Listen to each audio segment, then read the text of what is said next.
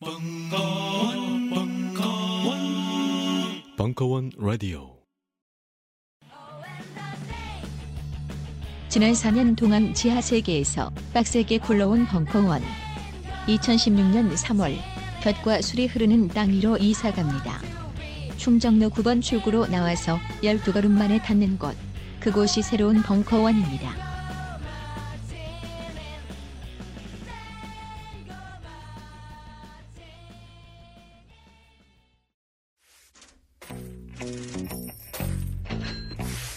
생활경제 코치 박미정의 적정 소비 생활. 내 삶의 적정 연비는 얼마인가? 일부 2016년 2월 19일 강연. 네, 안녕하세요. 반갑습니다. 네. 아, 이렇게 뵙게 돼서 반갑습니다. 저는 어, 적정 소비 생활 저자이기도 하고요. 어, 경제교육 협동조합 푸른 살림이라는 곳에서 어, 생활경제 교육 및 코칭을 진행하고 있습니다. 이렇게 제가 책은 처음 내게 돼가지고요. 첫 책이거든요. 그래서 어떻게들 보셨을지 혹은 앞으로 어떻게 보실지 잘 모르겠는데 어, 이제 이 책에서 하고자 하는 부분들은 저희가 일정 정도 하고 있는 어떤 캠페인과 같아요. 돈 관리에 대한 돈에 대한 어떤 생각들을 해야 될까라는 캠페인과 관련된 부분들이 많아서 제가 이제 여러 가지 좀 소개를 좀 드리고 예, 질의응답을 갖는 시간을 가질 겁니다. 오늘 아마 총 한 두시간 정도 소요가 될 걸로 예상을 하고요. 그 이상으로 너무 길어지거나 그러지는 않을 예정입니다. 그리고 제 개인적으로는 중간중간에 질의응답이 있는 것은 취향의 문제들이 있으시기 때문에 한시간반 가까이는 그냥 주로 제가 이야기를 좀 진행을 하고요. 어, 중간에 한시간 정도 후에 쉬는 시간을 가졌다가 나머지 30분 정도는 질의응답을 받고 먼저 이제 빨리 급하게 가셔야 되는 분들은 어, 그런 그런 시간에 편안하게 가실 수 있게끔 그렇게 구성을 하도록 하겠습니다. 예, 제목을 시작하기 전에 한번 같이 한번 일- 크게 읽어보고 시작을 하겠습니다. 시작. 저, 제일 처음에 중요한 건 나다운입니다. 나다운 돈. 여기 제가 이제 신청하신 내용들이나 이런 것들을 쭉 보니까 돈을 먼저 우위에 놓고 내가 어떻게 맞춰서 살아야 되지? 라고 생각하시는 내용들이 되게 많았어요. 그런데 사실은 돈이 먼저가 아니고 내가 먼저 있고 돈이 나한테 맞춰져야 되죠. 그렇게 플래닝을 하지 않았기 때문에 여태까지 예, 돈이 2억 만들기 뭐 1억 만들기 했으면 돈이 목표가 있고 내가 그걸 만들기 위해서 어떻게 살아야 되지죠. 그러다 보니까 그게 이제 체력도 좋고 머리도 좋고 할 때 이제 젊을 때는 내가 그렇게 살 수도 있을 것 같아요. 노력해서. 근데 점점 나이도 들어가고 하면서 내가 왜 그러고 살아야 되지? 하는 왜 내가 애초에 돈을 왜 벌려고 했던 거지? 하는 질문에 봉착들을 하시게 되면서 여기 다, 딜레마가 생기시는 거죠. 딜레마, 갈등. 어떤 갈등이냐? 그렇다고 돈이 안 중요한가요? 그래도 여전히 돈은 되게 중요한 문제잖아요. 그래서 나다운 게 뭔지도 오늘 살펴보려고 하고요. 그 다음에 돈을 관리하는 방법, 매니지먼트죠. 특히 여기 여성분들 많이 오셨고 또 결혼하신 분들도 많으실 텐데 혼자 사시는 분들은 그냥 벌 때 벌고 쓸 때 쓰고 돈 없으면 그냥 굶고 뭐 있으면 잘 쓰고 하셔도 되죠. 그런데 이제 가장 골치 아프신 분들은 나만 혼자 먹고 살면 끝나면 되지 않으시는 분들이 이제 골치가 아프실 거예요. 그렇죠? 그런 분들이 이제 매니지먼트를 하시는 거죠. 일, 일례로 예 말씀드리면 경영하시는 거죠. 경영. 예를 들면 한 달에 100만 원 들어오면 100만 원으로 경영하시는 거고 한 달에 이제 뭐 500만 원이 들어오면 500만 원에서 한 달에 30만 원 들어오시면 또 30만 원으로 살림을 하시는 건 경영입니다. 그렇기 때문에 되게 위대한 일이거든요. 이미 여러분들은 대단히 위대한 경제 활동들을 하고 계십니다. 살림살이를 유지하고 계시잖아요. 주어진 어떤 자원 내에서 이것의 우선순위를 배분하면서 쪼개서 쓰고 이러는 것은 굉장히 위대한 일이죠. 그런데 이제 그런 내용들 속에서 사실은 돈 고민이 있으시기 때문에 오셨을 거니까 이제 내용들을 한번 하나하나 보도록 하겠습니다. 두 번째는 한번 다 같이 제목은 크게 한번 읽어보고 또 시작을 할게요. 시작. 네. 우리에게 열심히 일을 하시는 분도 있고 나는 일하는 거 뭐 돈 버는 거 별로 좋아하지 않는다 하시는 분들도 있을 수 있는데 왜 공통된 질문이 있어요. 왜 이렇게 돈이 항상 부족하죠? 그 우리는 왜 돈 문제에 시달릴까라는 부분에 대해서 제가 생각하고 있는 첫 번째 원인 중에 하나입니다. 돈 문제 여러 가지 중에 우리는 어떤 사회에 살고 있냐면 신용 사회에 살고 있죠. 신용 사회가 뭐예요? 신용이 뭐죠? 신용? 신용을 영어로 하면 뭐죠? 왜 우리 카, 신용카드 뭐라 그래요? 예, 크레딧입니다. 뭐 크레딧이 뭐예요? 뭐 어떤 분이 그러셨더라고요. 믿음, 신용, 기독교, 미, 종교 아니 시, 뭘 믿어요? 상환 능력을 믿는다는 전문가적인 발언을 하신 분이 계십니다. 네, 신용 사회의 특징이 있어요. 신용 사회는 여러분들이 돈을 먼저 주지 않아도 물건을 받을 수 있는 사회. 그렇지 않습니까? 그리고 먼저 내가 노트북이 사고 싶다, 핸드폰이 사고 싶다면 사시죠? 그 다음에 그것을 내가 결제 카드를 내민 다음에 언제 결제돼요? 한 달 후에 결제가 되지 않습니까? 할부로 끊으시면 심지어 6개월 후까지 결제가 n분의 1 됩니다.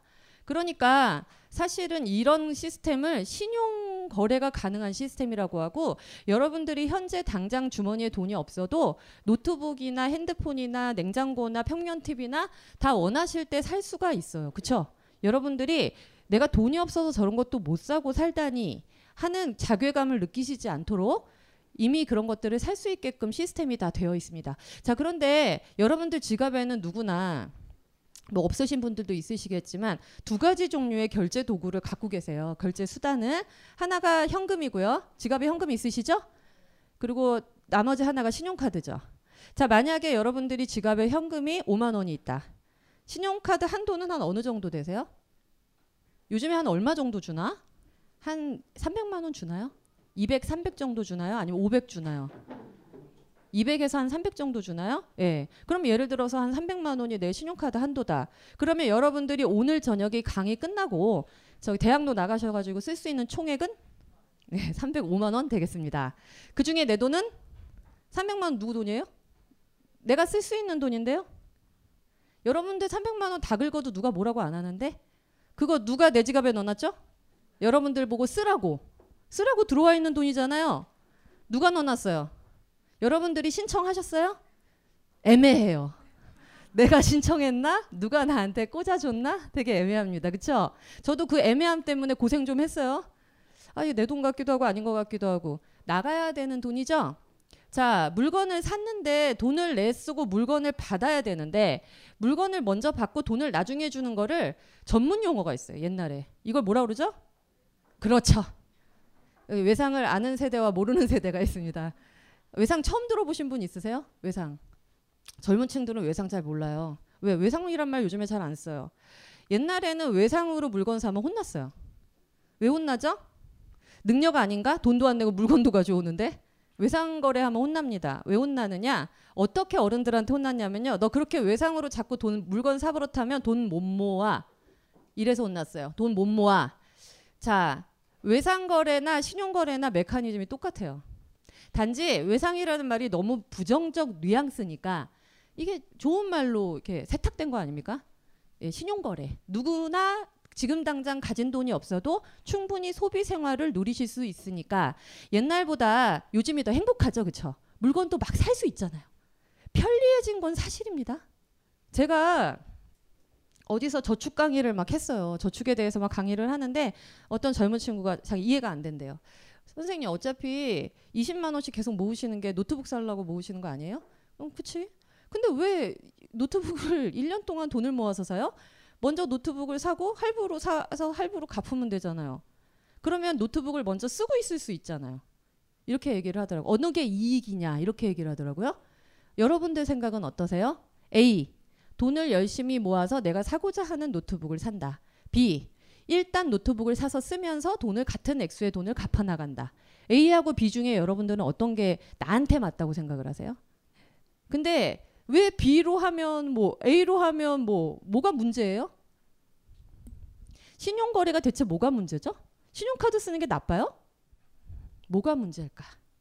아까 말씀드렸듯이 여러분들 지갑에 있는 5만 원 내 돈인 거 알겠는데 카드 한도는 내 돈인지 아닌지 긴가민가 싶다. 자, 이 돈을 썼을 때는 갚아야 되기 때문에 내 돈이 아닌 것 같다. 그러면 만약에 쓰셨으면 도대체 어디서 갖다 쓴 거죠? 은행에서? 결국은 여러분들의 미래 지출 가능 여력을 땡겨 쓴 거죠. 왜냐하면 갚는다는 건 내가 그 돈을 딴 데 쓸 수도 있는데 거기 가, 내 과거에 저질러 놓은 거를 그걸 갚는 일이 될 테니까요. 여러분들이 현재를 더 많이 더 많이 신용카드 한도를 더 키워서 누리면 누릴수록에 여러분들의 미래 여력은 더 많이 줄어들겠죠. 그냥 당연하죠. 특별한 지식도 아니고요. 자, 미래가 줄어 여력이 줄어든다는 걸 내가 너무 멍청해서 잘 모르고 있을까요? 아니에요. 사람은 귀신같이 그걸 알고 있습니다. 그렇기 때문에 내 미래 여력이 줄어들면 줄어들수록 미래 불안이 커집니다. 하, 좀 뭔가 좀 이상해. 오늘 내가 사고 싶은 건 다 산 것 같긴 한데 뭔가 좀 이상해. 이게 그 내가 오늘 내가 가, 지갑에 가지고 있는 돈 그 여력 이상만큼을 썼다는 건 그만큼의 여러분들의 마일리지라고 표현하거든요. 돈으로 받은 마일리지의 많은 부분, 미래의 많은 부분을 땡겨 썼다라는 것을 귀신같이 알고 계시는 겁니다. 그래서 미래 불안이 커집니다. 원래 여러분들 미래 불안한 거 당연한 거 아니에요? 우리가 당장 내일 앞도 모르는데 그쵸? 당연히 불안하죠. 그런데 돈을 가지고 있으면 미래 불안의 느낌이 조금 경감돼요. 왜? 내가 100만 원 갖고 있으면 앞으로 한 달 정도는 더 살 수 있을 것 같고 천만 원 갖고 있으면요. 그래도 한 몇 달은 버티겠구나 하는 생각들을 사람에게 은연중에 주거든요. 통장 잔고 있잖아요. 통장 잔고. 여러분들이 가지고 지금 주거래 은행으로 쓰시는 통장에 한 돈 천만 원이 들어있다고 생각해 보세요. 여러분들은 여러분들 표정이 안 보이시죠? 여기선 저는 여러분들 표정이 보여요. 지금 가상으로 제가 천만 원씩 꽂아드렸는데 지금 되게 밝아졌어요. 여기가 펴져요. 여기가. 그럼 반대로 얘기를 하면 내가 돈을 특별히 못 벌고 있는 것도 아닌데 통장 잔고에는 맨날 간당간당 돈이 없고 나는 항상 통장 25일 통장 신용카드 결제일만 되면은 통장 잔액 챙겨, 채워 넣어야 되는 고민만 해야 되고 이런 삶과 여러분들 통장에 그냥 천만 원 꽂혀 있어서 거기서 그냥 물건 결제되고 뭐 해도 대충 큰 문제 없이 다시 채워지고 월급 들어오면 그러는 삶하고 어떤 삶이 훨씬 더 마음이 편안하고 미래 불안이 덜할까? 미래 불안이 대단히 큰 개념이 아니고요. 여러분들이 통장 잔고만 갖고 있어봐도 아 많이 경감되는구나를 느낄 수가 있어요. 그게 저희가 이제 재무 상담을 하는 이유기도 합니다. 자, 신용 사회는요. 이렇게 불러요. 체계적인 가불 시스템이다. 저는 그 피해를 많이 본 사람 중에 하나입니다. 저는 현재 행복을 굉장히 중요하게 생각해요. 그래서 나중을 위해서 현재를 허리띠를 졸라맬 생각이 없습니다. 그런데 지금 제가 나이가 그럴 나이가 아니에요. 참 다행인 건 사람이 나이가 들어가면서 기운이 빠지고 에너지가 빠지고 열정이 빠지면서 자연스럽게 약간의 현실 감각 같은 게 생겨요. 예, 저는 원 없는 20대, 30대를 보냈기 때문에 그래서 사실은 저런 체계적 가불 시스템을 몸으로 이제 느낄 수밖에 없었던. 그래서 점점 미래가 버거워지는 그것이 첫 번째 우리로 하여금 미래 불안을 키우는 요소가 된다. 두 번째 과도한 재테크에 대한 걱정을 불러온다. 왜? 미래에 돈이 더 많이 필요할 것 같은데 지금 내가 산술적 계산을 해봐도 미래에 1억, 2억을 모을 수는 없을 것 같아요. 노후 준비는 가당치도 않아. 그러니까 뭔가 방법을 도모하지 아니할 수 없다. 그런 상태에 이르시게 되죠. 그래서 갑자기 맨날 그 시나 소설 쪽 이렇게 보시다 갑자기 경제 재테크 쪽 이렇게 다녀보시고 책 뭐 나왔나 보시는데 펴보세요. 내용들 이해 가세요? 그리고 이제 언니의 재테크 막 이런 여성분들은 그런 거 좀 쉽게 설명된 거한 무리 펴보고 아 이 언니는 이렇게 해갖고 경매로 돈을 벌었대네? 이런 것도 보고 그래서 경매도 한번 도전해 볼까도 해보고 하지만 결국은 어때요? 그건 그 언니 얘기고 나는 그런 거에 아, 나는 재테크에 관심이 없나 봐. 혹은 뭐 재능이 없나 봐. 이런 자괴감만을 느끼고. 그러니까 미래 불안이 커지면 커질수록 뭔가 방법하지 않으면 안 될 것 같고요. 옛날에는 그냥 여기서 나가셔서 여기 논밭밖에 없으면요. 돈 쓸 데가 없어요. 그러니까 돈이 모이죠. 저축이 가능했던 시대라는 겁니다. 지금은요. 여러 여기 계신 분들 나이가 더 어릴수록에 훨씬 돈을 지키고 살기가 힘들어요. 왜? 여기 한 발자국만 나가시게 되면 좋은 게 너무 많으니까. 그렇죠? 예, 논밭만 있으면 특별히 참으셔야 될 게 없잖아요. 그런데 저는 저기 일본에 예전에 유후인 온천에 놀러 갔다가 미친 듯이 여행 경비를 거기서 다, 써, 다 써본 경험이 있어요. 유인 가보신 분들만 압니다. 거기에 사람으로 하여금 아니 살 수 없는 예쁜 물건들이 너무 많아요. 제 탓이 아니죠? 물건을 어쩜 그렇게 예쁘게 만들어 놔가지고 예 그래서 그런 경험들을 하신 분들을 보면요 그거를 참고 살아야만 한다는 건 정말 엄청난 고통이죠 즉 참아야 할 게 너무나 많은 삶을 살고 계세요 그렇기 때문에 내 지갑에 있는 돈을 지키기가 어렵고 그래도 그나마 현금을 쓰셔야 되면 결제 과정이 불편하고 그 다음에 돈이 나가는 게 아깝고 아이씨 오늘 아침에 5만 원 뽑은 건데 전혀 이거 허물면 안 되는 이런 생각이라도 드는데 신용카드로 쓰면 그런 느낌이 있어요 없어요? 결제는 한 달 후에나 오고 나는 어제 일도 기억 못 하고 하니까 아니 이 돈이 왜 언제 나갔지 하는 그런 생활을 반복하다가 이제 가계부도 집어 던지고 난 이렇게 살면은 사람이 긍정적인 마인드를 유지 못할 것 같고 그래서 내가 긍정적으로 살기 살기 위해 모든 가계부나 회계 정보를 잊기로 하는 거죠. 그게 여러분들 정신 건강에 좋으니까 저도 다 경험해봤던 얘기라 말씀드려요. 그래서 현금 여력과 신용 여력에 대해서 여러분들이 정확히 파악을 하고 계셔야 된다.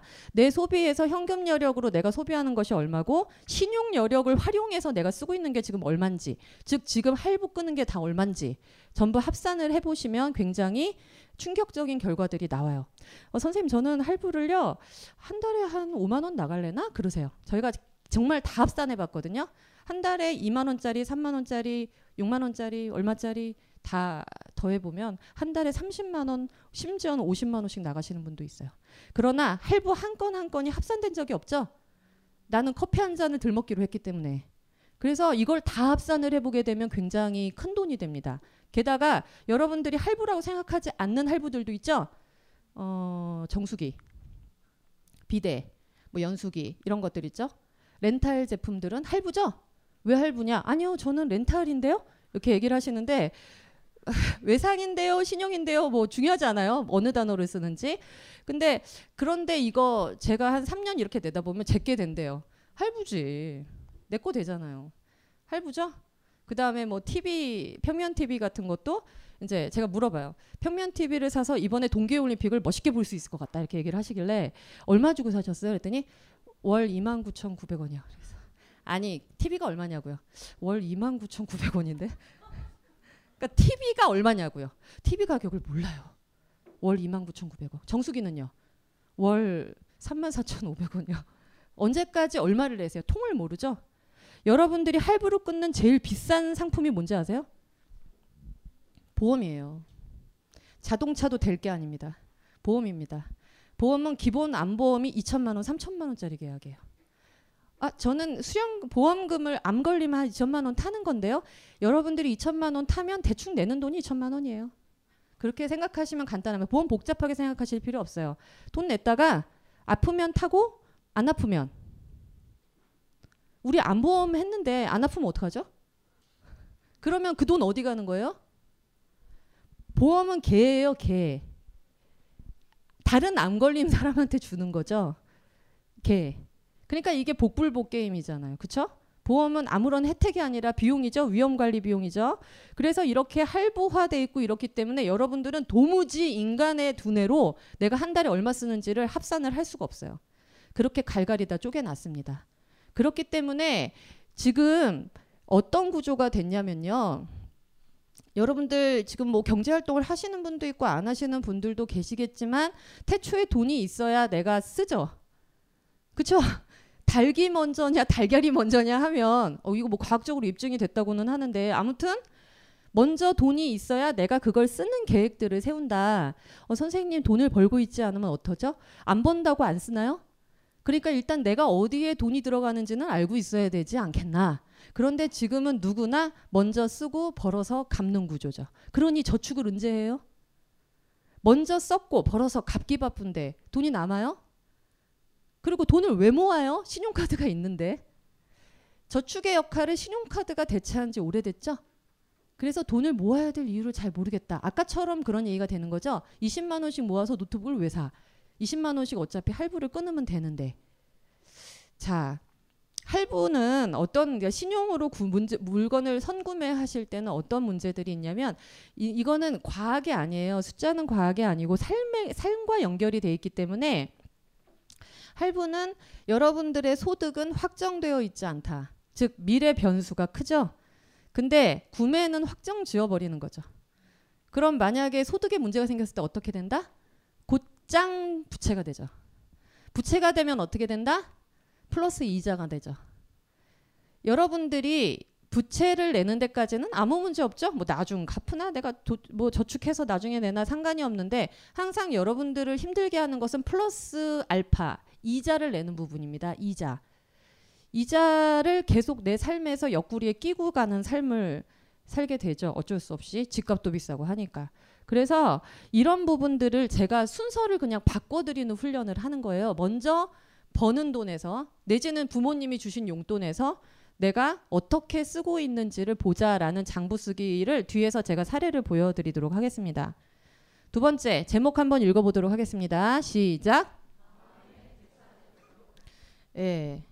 이건 경제적으로 얘기하기가 상당히 쉽지 않은 거. 즉 이게 뭔지는 아마 아실 거예요. 이건 부부죠, 부부. 부부인데 각자 사람과 사람 관계에는 저 대차제조표가 다 있어요.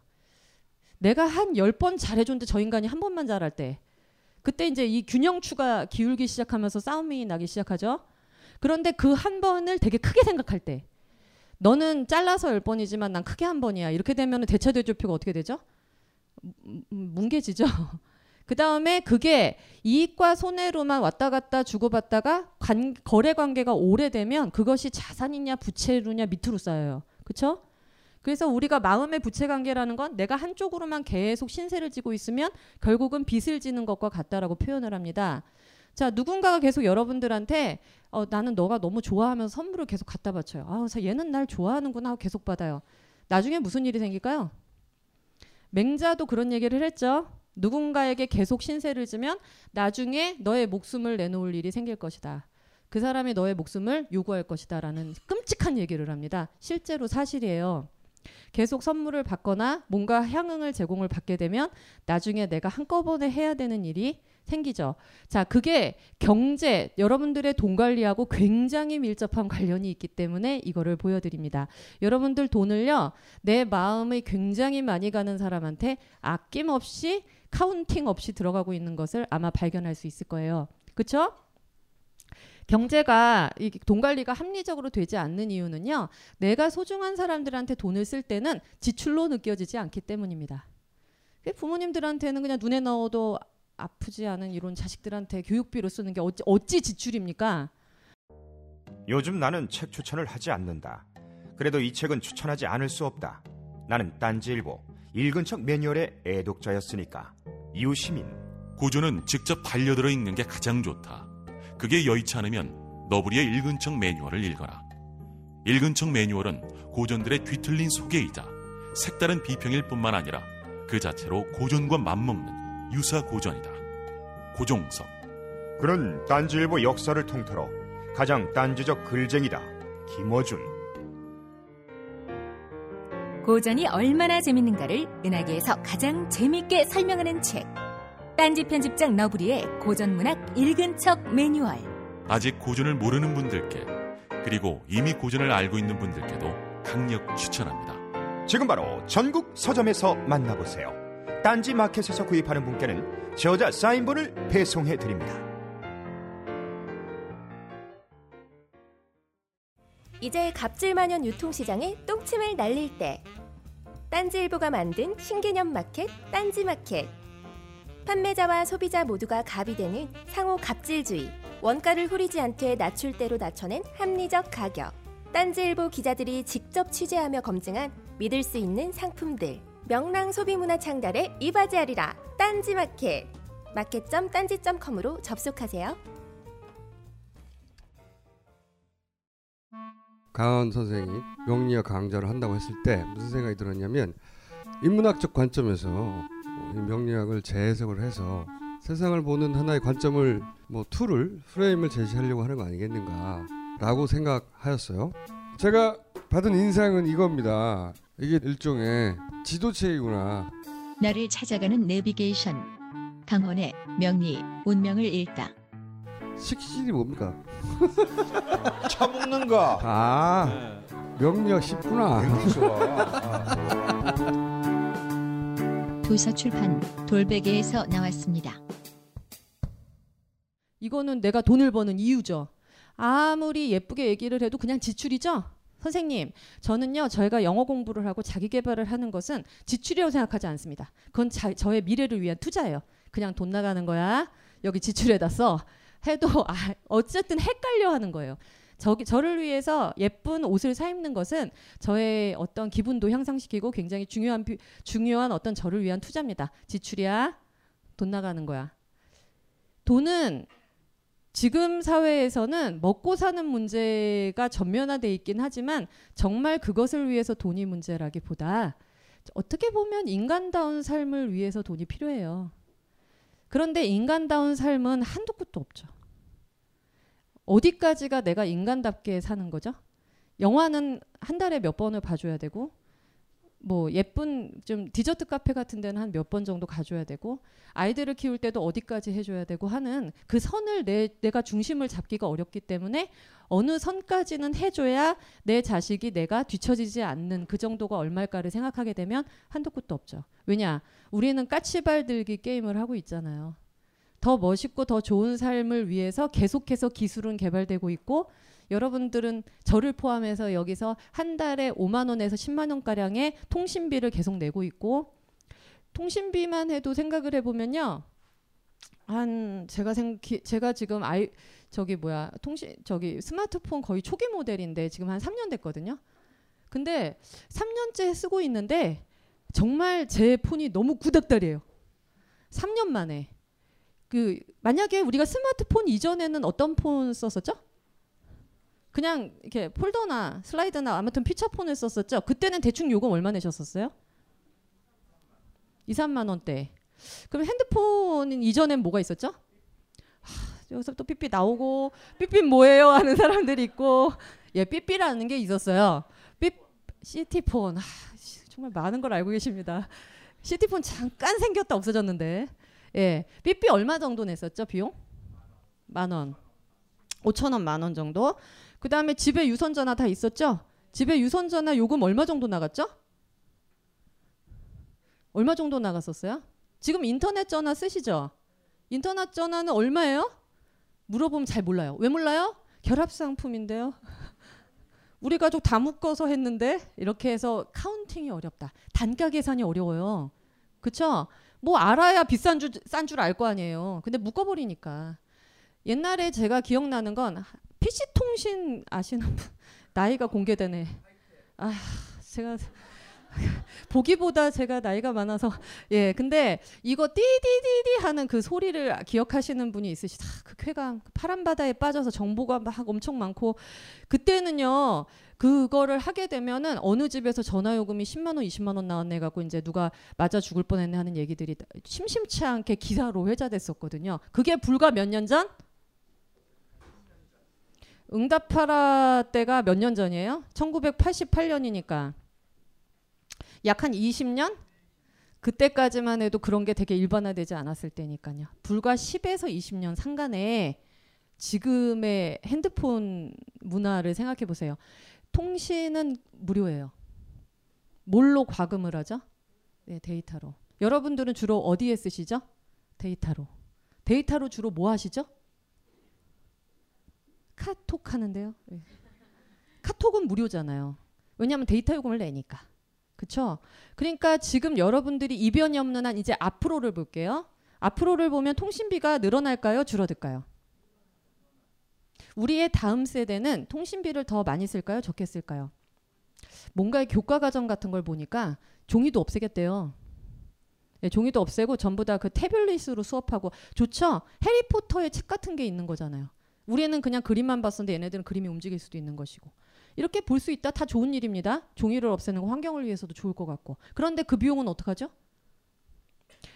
통신비는 여, 신 여러분들에게 새롭게 고정 비용이 됐죠. 그래서 아, 얘 너무 비싸네. 통신비 좀 어떻게 좀 깎아봐야 없애버려야 되겠다 할 수 있으세요? 선택의 여지가 있어요, 없어요? 이런 게 여러분들 가계부에 하나씩, 둘씩, 셋씩 붙습니다. 즉 나가야만 하는 돈이에요. 다 여러분들이 과소비한 적이 없어요. 저희가 조사해 보니까 써 보도 못 하고 나가는 돈이 가계 지출의 70% 가까이가 됩니다. 예를 들면 결혼하시면 더 심각하죠. 뭐 주택 담보 대출이다. 아이들 뭐 학원비다 이러면요. 내가 써보고 나가는 게 아니에요. 아이들 학원은 어머니들이 우스갯소리로 이렇게 얘기하거든요. 사는 동네가 결정해 주세요. 엄마가 결정한 적이 없어요. 그리고 엄마는 뭐 하면 되죠? 결제하시면 되죠. 그러니까 사실은 이런 걸 다 따지고 나면 내가 손에 쥐고 쓰는 돈, 가처분 소득이라고 하거든요.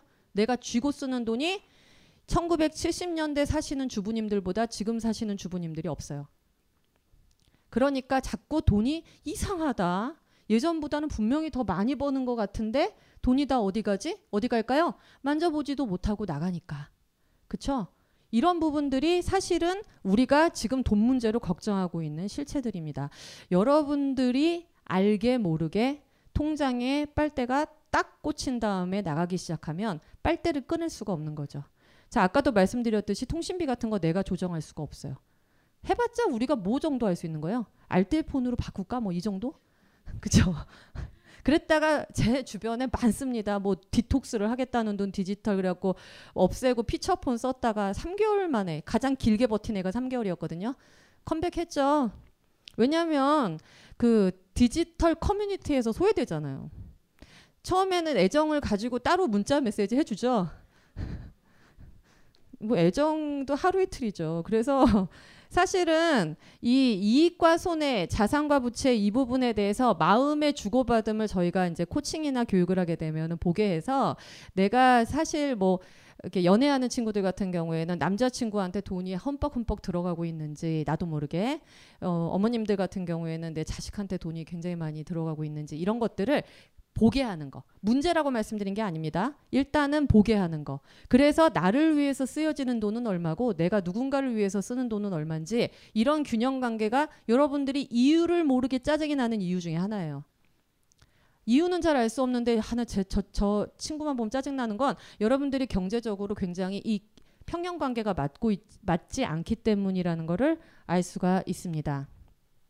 자, 이 부분이 제목을 같이 한번 읽어볼게요. 시작. 여기 이게 변윤희 작가라고 되게 유명하신 분이신데요. 그분이 그린 그림이에요. 뭔가 익숙한 풍경 아니세요? 예. 이게 우리 어머님들은 제일 싫어하는 풍경이고요. 이게 저는 되게 익숙해요. 음, 주말에 주로 저렇게 보내고. 근데 이게 여기 제목이 굉장히 중요합니다. 제목을 같이 한번 읽어볼까요? 시작.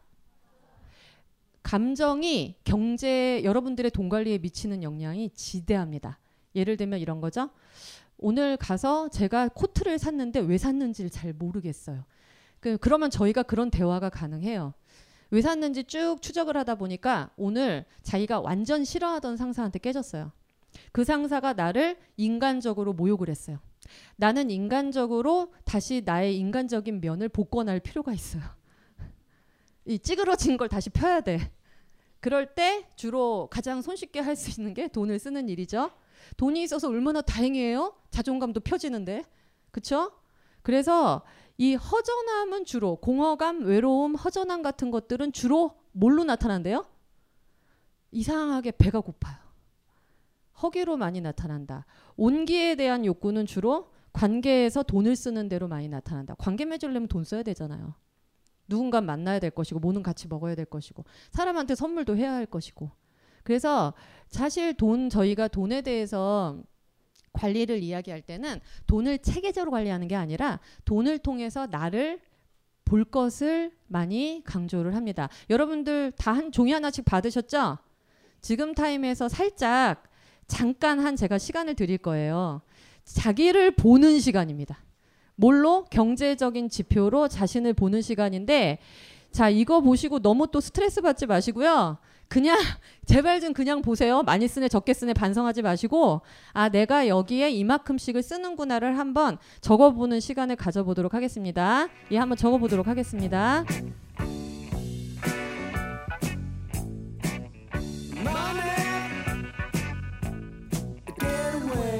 자, 뭐 대충 한번 써보셨습니까?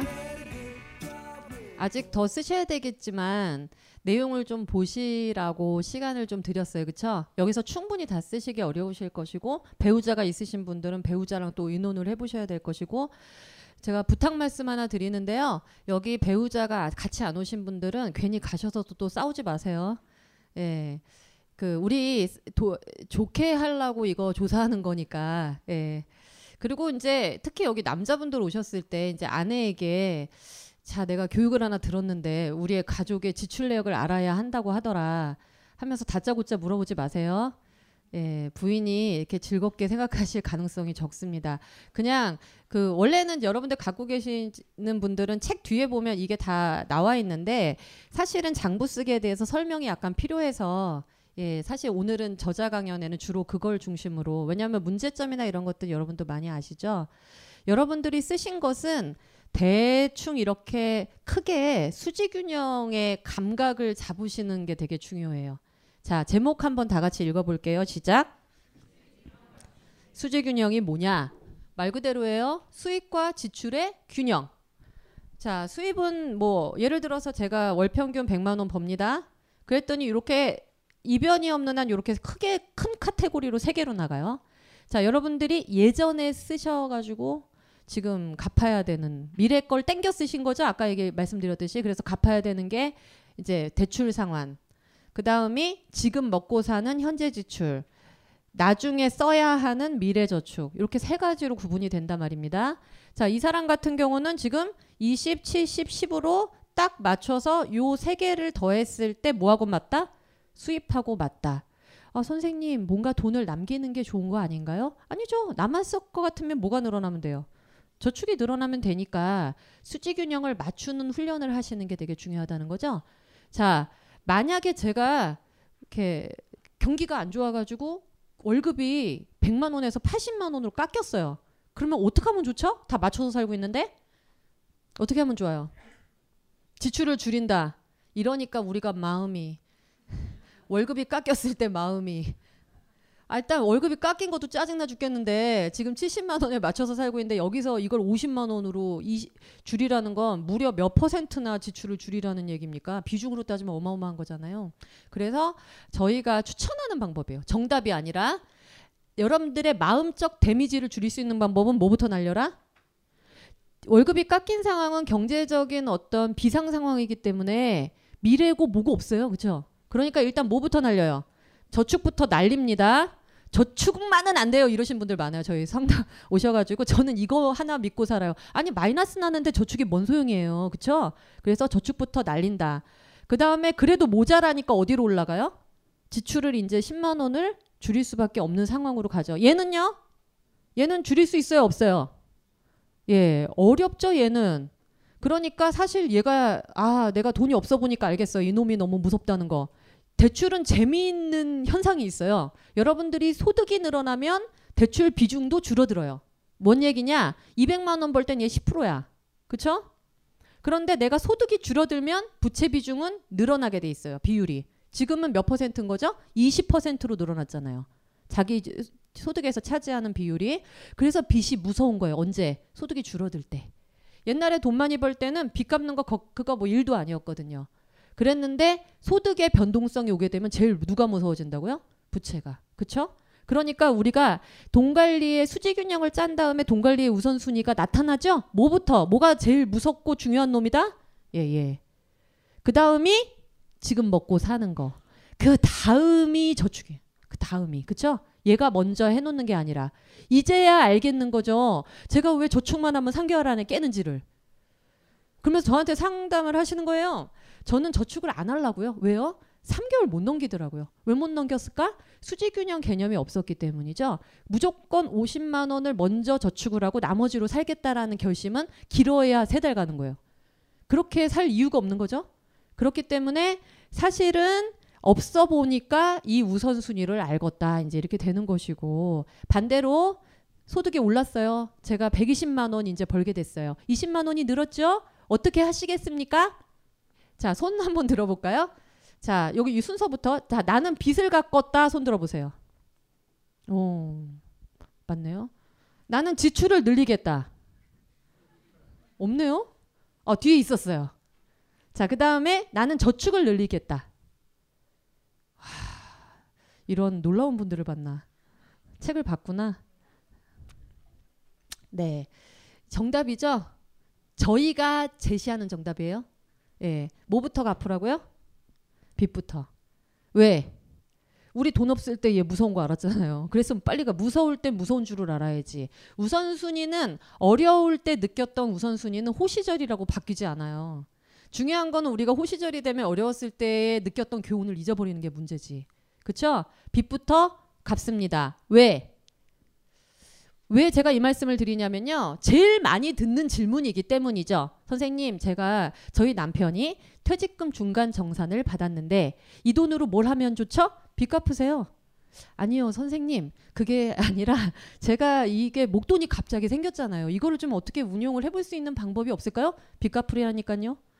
끝까지 말을 안 들어. 왜 이 사람은 퇴직금 중간 정산 받은 돈을 빚 갚는 걸 이렇게까지 싫어할까요? 이해 가세요? 이해 가죠. 왜? 빚 갚으면 그냥 없어지잖아요. 그냥 뭔가 물 잉크에 물 탄 듯이 없어지는 거잖아. 하지만 지금 쓰면 뽀다구가 나고 미래를 위해 저축하면 뿌듯한데 빚을 갚으면 돈이 그냥 없어져 버리잖아. 이런 느낌이 든다. 그래서 빚을 잘 안 갚으려고 해요. 아 선생님 저는 20년 장기로 갚기로 했기 때문에 더 건드리진 않으려고요. 중도 상환하면 중도 상환 수수료를 내야 되거든요. 여러 가지 이유를 붙이게 됩니다. 근데 생각해 보면 저희가 빚을 갚아야지. 저 빚을 갚는다는 건 이자를 갚는 건 빚을 갚는 게 아닙니다. 원금을 갚지 않으면 이자는 여러분 평생 같이 걸어가야 돼요. 그렇죠? 그렇기 때문에 뭘 갚는 게 빚을 갚는 거죠? 원금. 뭘 갚는 거요? 원금을 갚아야 그 그래야지 뭐가 줄어들어요? 이자가 줄어들고 그래야지 20만 원이 18만 원이 되고 15만 원이 돼야 비로소 그 여력이 무슨 여력으로 가요? 저축할 수 있는 여력으로 가니까. 이해 가세요? 빚을 갚아야지만 저축할 수 있는 여력이 되고 빚이 있는 한은 저축해봐야 내 심적 위로밖에 될 게 크게 없다는 겁니다. 그래서 여기가 손을 가장 많이 드셨어요. 그런데 실제로 사람들은 어떻게 하고 있을까요? 사람들은 주로 빚을 갚고 있을까요? 주로 어떻게 하고 있을까요? 돈 더 들어오면. 잘 알면서 왜 아무도 손 안 들어요? 아, 그렇게 하지 않겠다는 뜻이죠? 예. 그런데 저희는 어떻게 제안을 드리냐면 10만 원은 빚을 갚으셔라. 그런데 10만 원은 현재를 위해서 쓰셔라. 왜? 사람은 돈을 더 벌면 더번 태가 나야 돼요. 더 버는 맛이 있어야지. 그쵸? 그래서 무조건 다 대출 상환으로 집어넣는 게 아니고요. 더 나에게 보상을 더 해주고 더 독려를 해줘야지 얘가 빚도 열심히 갚는다 이겁니다. 빚이 박탈감을 주는 이유는 거기 들어가면 다 없어지는 느낌이 들기 때문에 그렇게 느끼는 자신을 자책하지 말고 내가 그렇게 서운하게 느끼는 이유를 찾아서 보상을 해줘야지만이 무난히 경제적 사고를 치지 않고 간다는 거죠. 그래서 저축은요 생각을 해보세요. 월급이 떨어지면 저축하던 것도 날려야 되죠. 월급이 올랐다고 해도 쉽게 저축 여력은 나오지 않죠. 그래서 저축은요 원래 그냥 하는 게 아니에요. 어떻게 해야 되느냐면 애써서요. 자 어떻게 한다고요? 겁나 노력해서 저축하는 거예요. 그냥 하는 게 아닙니다. 돈이 안 남아요. 생각보다. 그래서 우리가 장부를 쓰는 이유는 뭐 하려고요? 저축하려고요. 저축을 하는데 내가 돈이 관리가 되고 현재 지출이나 관리가 된 다음에 돈을 남겨서 정말 저축하려고요. 맨날 3개월 붓고 6개월 붓고 깨는 게 아니라 내가 원하는 시간에 저축을 찾아서 원하는 목적에 쓰려고요. 그걸 유지하려면 얘네 둘이 탄탄하게 뒷받침이 되지 않으면 저축을 유지한다는 거는 큰 의미가 없어지게 되기 때문입니다. 이해 가시죠? 자, 그래서 저축은 왜 하는가가 간단히 제가 설명을 드릴게요. 저축 왜 하죠? 자, 한 분씩만, 한 세 분만 손을 들고 저축을 하는 목적을 제가 여쭤보도록 하겠습니다. 용감하신 분 한 분씩. 저축을 왜 합니까? 나는 이래서 합니다. 언젠가 쓰려고 하십니다. 네, 또. 저축을 아, 안, 하, 안 하는, 안 하는 건 괜찮아요. 예. 하는 분은, 예. 노후를 대비하기 위해서 굉장히 오래 걸리실 것 같은데요. 아직 굉장히 젊어 보이시는데. 예, 또. 또. 남성분들 중에 정말 진솔한 말씀을 하셨습니다. 자, 뭐라고 하셨는지 들리셨어요? 마음의 위로를 얻기 위해서. 예. 중요한 말씀을 하셨습니다. 저축은요, 마음을 위로도 얻고 노후도 준비하고 결국은 뭐 하려고요? 쓰려고. 예. 여러분들 제가 만난 청년 중에 정말 놀라운 청년이 한 명 있었거든요. 목표는 2억 만들기. 그래서 IT에 근무하던 친구였는데 낮에는 IT에 근무를 하고요. 회사에 저녁 때는 여기 신촌 있는 데 와서 바텐더에서 일을 하고요. 새벽 3시에 퇴근을 해서 4시간만 자고 또 아침에 출근을 해요. 그래서 얘가 목표가 뭐냐 왜 그러고 사냐 했더니 2억을 만드는 거래요. 그리고 제가 물어봤죠. 2억을 만들어서 뭐 하려고? 물어봤더니 예? 저는 그냥 2억을 갖는 게 꿈인데요. 아 그러니까 2억을 가져서 뭐 하려고 그랬더니 아니요 저는 2억을 갖는 게 꿈이에요. 그 뭐- 뭐 하려고 그래서 2억을 갖는 게 꿈입니다. 그래서 연애를 안 해요. 여자는 돈 든대요. 그래서 열심히 살아서 근데 중요한 건 이 청년이 주변 평판이 되게 좋아요. 진짜 열심히 사는 청년이에요. 문제는 이렇게 살다가 응급실에 실려갔어요. 얼굴이 노랗게 떠가지고 A형 간염이었어요. 이게 지금 웃으면서 얘기하지만 생명이 왔다 갔다 하는 얘기예요. 욕실에서 그냥 쓰러졌거든요. 아침에 출근하려고 준비하다가 그래서 제가 이제 한참 후에 그 사실을 알고 이제 놀러 가- 갔죠 이렇게 음, 이게 문병을 갔죠. 그랬더니 얘가 또 보험은 들었을까요? 돈도 아까운데 안 들었죠. 그래가지고 돈이 가- A형 간염으로 병원에 한 달 이상을 입원을 하게 되면 돈 많이 깨져요. 이게 수억을 또 거기서 해 드시고 그래갖고 제가 옆에 가서 놀렸죠. 그 얼굴 누렇게 황달긴 애한테 야 너는 여자친구한테 쓸 돈은 아깝대더니 의사 선생님한테는 아주 열심히 쓰네 말하면서 옆에서 놀렸더니 아 놀리지 말라고 막 짜증난다고 정말 생명의 위험이 올 뻔했었어요. 그래서 제가 참저 놀란 거예요. 2억이 이 친구한테 무슨 의미였을까? 아무것도 안 하고 2억을 만들어서 뭘 하려고 했던 거지? 예. 이게 사실은 단적인 의미죠. 우리는 저축을 어, 재산을 만들고 부자가 되려고 하는 분도 계실 거예요. 하지만 서민이 저축해서 부자 되기란 상당히 쉽지가 않아요. 왜? 우리는 삶의 인프라에 돈이 많이 들어가니까 삶의 인프라라는 것은 뭐예요? 먹고 집 사는 집하고 이런 거를 기반을 마련하는데 무지무지한 돈이 들어가게 돼 있거든요. 결국은 언젠가는 쓰여지게 돼 있다. 자, 그런데 저축을 쓸 수 없다, 써서는 안 된다, 내지는 선생님 저는 천만 원을 억지로 모았으나 돈을 한 번 뒤를 돌아보니 돈이 없네요. 왜? 우리는 쓰려고 모았으니까. 그쵸? 천만 원이 없어졌다고 생각하는 게 아니라 그러려고 모았잖아요. 그래서 이런 묘한 박탈감들을 호소하시는 분들이 많기 때문에 저축은 애써서 하는 거고 원래 돈을 모은 다음에는 없어지게 마련인 거고 중요한 건 어디다 썼는지가 되게 중요한 거죠. 열심히 모았다가 이제 남에게 홀랑 털렸는지 아니면 그나마 내가 썼는지 제가 금융 상품에 대한 책이 다음의 기획인데 어, 벌써 사전 홍보를 해요. 자, 왜 그러냐면 예, 어, 금융 피해자가 많으니까 금융 상품이나 금융 회사가 나쁜 게 아니에요. 그게 아니라 이렇게 메커니즘의 위험성을 너무 일반인들이 모르니까 왜 과소비 이런 건 나쁜 줄 아는데 저축 금융 상품 쓰는 건 나쁜 줄 모르니까 그, 좋은 거잖아요. 다 웬만하면은 그런데 예를 들어 그런 게 있죠. 여러분들이 돈을 뭐 천만 원짜리 예를 들어 명품백을 하나 질렀어요. 그래서 막 후회를 해. 아, 돈을 내가 왜 거기다 썼을까? 하지만 그거는 명품백이라도 남아 있죠. 그런데 여러분들이 펀드에 투자를 해가지고 천만 원 다 날라갔어요. 써보도 입지도 않고 먹지도 않고 모았던 그 돈을 그냥 날리는 경험들을 지금 하고 있는 거거든요. 금융시장이 생각보다 그렇게 호락호락하지 않기 때문에 그것에 대한 가이드가 굉장히 필요하다. 내가 나중에 3년 후에, 2년 후에, 5년 후에, 5년 후까지 가지도 아마 않을 거예요. 서민들이 평, 평소에 모은 돈을 찾아 쓰는 확률이 1.8년인가 이래요. 여러분들이 적금을 3년 이상 들을 필요가 없다는 뜻이에요, 이거는. 그쵸? 2년 안에는 쓸 일이 생깁니다. 그게 서민이거든요. 서민의 저축 주기. 그렇기 때문에 그 정말 연금을 드시고 노후 준비를 하시는 건 정말 좋은 일이나 2년 안에 해지하시는 일이 발생되면 비극 아닙니까? 왜? 모은 만큼도 못 찾았으니까 적합치 아니하다. 그 상품이 나쁜 게 아니라 이런 것들을 용도에 맞게 쓰시려면 교육이 좀 필요해서 저희가 다음 주제는 이제 저축하기예요. 저축을 쓰려고 모은다는 거를 많이들 잠깐 혼란을 느끼시기 때문에 그래서 여러분들이 지금 쓰신 내역들을 요거에 맞게 정리해 보시라고 제일 꼭대기에 보시게 되면 수지 균형을 쓰는 란이 있어요. 그쵸? 그냥 써보는 게 중요한 게 아니라 내가 수입은 얼마고 대출이 그래서 얼마고 이렇게 요 세 가지로 구분을 해서 정리를 하시는 게 중요합니다. 자, 그게 수지 균형이 딱 맞을 리가 없죠?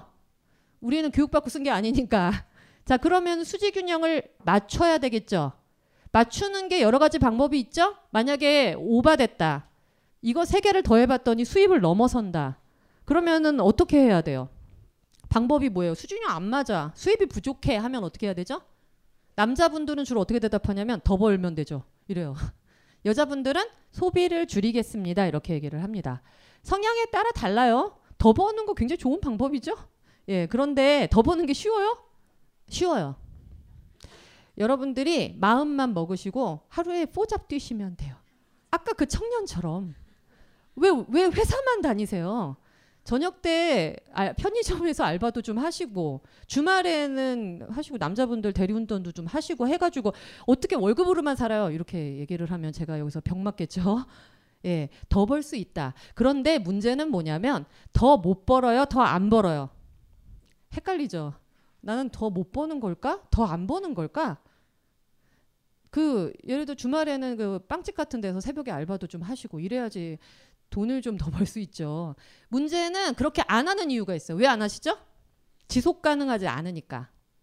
부채나 이런 것들을 반짝 내가 2억 모아야 돼 이럴 때가 아닌 이상은 그렇게 살 이유가 없죠. 인생은 마라톤이니까 40세까지만 살다 간다고 한다면은 바짝 벌어서 바짝 신나겠어도 되고 여기 계실 필요가 없지. 지금 저희 가서 노는 게 낫지. 그런데 몇 세 인생 시대예요? 네, 모르겠어. 인생이라는 게 복불복이라 어떻게 될지 모르지만 일단 우리는 100년짜리 인생을 부여받고 사는 거죠. 그래서 100세에 대해서는 조금 더 장기적 안목으로 이게 준비가 필요하기 때문에 그런 걸 저희가 M 밸런스. 자, 밸런스의 뜻은 균형을 잡는다. 전반적으로. 자, 수지 균형은 이게 한 달짜리거든요. 여러분들 버는 내에서 어떻게 배분할지가 한 달짜리 균형이라면 100세 인생을 놓고 얼마를 쓰고 벌 수 있을 때는 벌어서 벌 수 없을 때를 대비하고 하는 배분이 또 인생 전반에 균형을 잡는 일이잖아요. 그렇기 때문에 제일 먼저 한 달을 맞추지 못하면 그 미래의 계획을 세운다는 건 굉장히 어려운 일이죠. 내 한 달이 맞아야 그게 확장돼서 미래 계획도 세우는 것이죠. 자, 그래서 지금 보시게 되면은 이렇게 수지 균형을 맞추는 작업들을 하실 필요가 있다. 그런데 저희가 장부를 왜 안 쓰십니까? 라고 이제 물어보면 이런 얘기들이 나옵니다. 근데 저는 가장 주목할 만한 내용이 있었어요. 예. 다 어느 게 제일 공감되세요? 물어봐봤자 의미가 없어요. 다 공감된다고 할 거니까. 그래서 이 이거 있죠, 이거 이거. 그럴라고 카드 쓰신대요. 그리고 내가 아 그래요. 지출 내역 확인하려고 카드 쓴다. 왜냐면 현금 쓰면 머릿속에서 기억이 안 난다. 그래서 이거 쓰신다고 하시고 이, 이게 의미 있는 겁니다. 이거 같이 읽어볼까요? 시작. 예, 가계부는 주로 밤에 쓰시죠? 낮 동안의 소비 생활을 밤에 점검을 하게 되는 것이죠? 기분이 어때요? 아, 나는 오늘 하루 돈을 겁나 잘 쓰고 살았네. 이렇게 느낌이 오세요? 아니면 반대의 경우가 많죠? 저 같은 경우도 기분이 되게 안 좋은 거예요. 왜? 항상 쓸데없는 생각을 하게 되더라고요. 예를 들면 아 오늘 내 동창 모임은 왜 나갔을까? 가봤자 기분만 이렇게 들어온데 거기서 회비를 3만 원이나 낸 거지. 다시는 안 나가. 이런 생각을 혼자 하고 있다든지 아 책을 또 왜 샀어? 도서관에 있는데 빌려 내가 조금만 부지런하면 빌려볼 수 있는데 이런 생각을 하게 된다든지 즉 돈을 써놓고 나서 기분이 좋다 안 좋다 그게 우리를 괴롭히는 이유였기 때문에 장부 쓰는 게 즐겁지 않다. 이- 이유가 있는 겁니다. 그래서 지금 이- 여기서 이제 같이 얘기를 한 사람들은 이제 밖에서 이렇게 얘기하는 거죠. 우리는 가계부를 못 쓰는 게 아니라 안 쓴 거예요. 네, 가계부를 못 쓰는 게 아니라 어떻다고요? 난 안 써. 왜? 자꾸 돈돈거리게 되는 게 싫으니까. 그런데 뭔가 2% 뭔가 찔리는 게 있어요. 그래도 내가 이렇게 모르고 살아도 되나? 뭔가 알아야 되지 않나? 자, 중요한 건요. 이 강의는 벙커원 어플에서 동영상으로도 시청하실 수 있습니다. 벙커원, 벙커원, 벙커원 라디오.